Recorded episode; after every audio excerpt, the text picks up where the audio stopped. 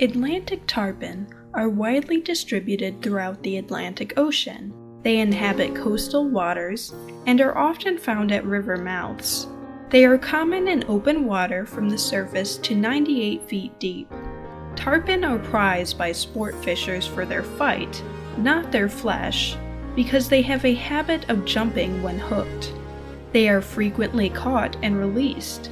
Released fish may not survive due to oxygen deprivation or becoming easy prey to sharks in their tired state. Tarpon commonly eat crustaceans and small fish. They usually swallow their prey whole. They feed both day and night.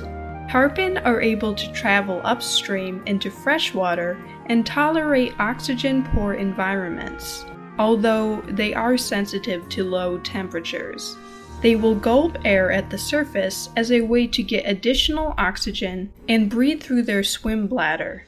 In most fishes, the swim bladder serves only as a buoyancy device.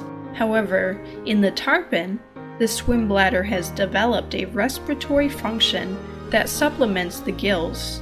This is especially helpful for juvenile fish to survive in low oxygen waters where fewer predators are found.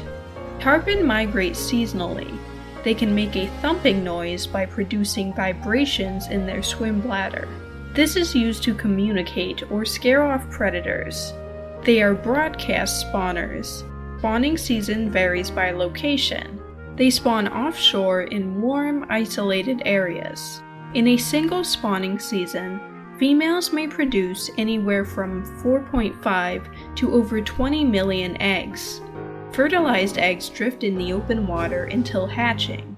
Hatched eggs become transparent, ribbon like leptocephalus larvae. The leptocephalus larvae absorb nutrients from the water through their skin.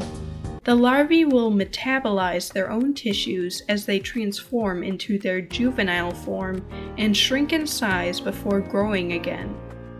Tarpon are long lived and slow growing fish. Adults can grow over 8 feet long. Males are generally smaller than females. They're estimated to live 43 to 78 years.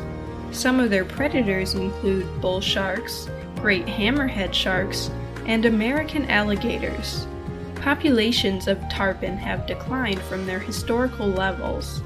They are threatened by regional exploitation and habitat loss.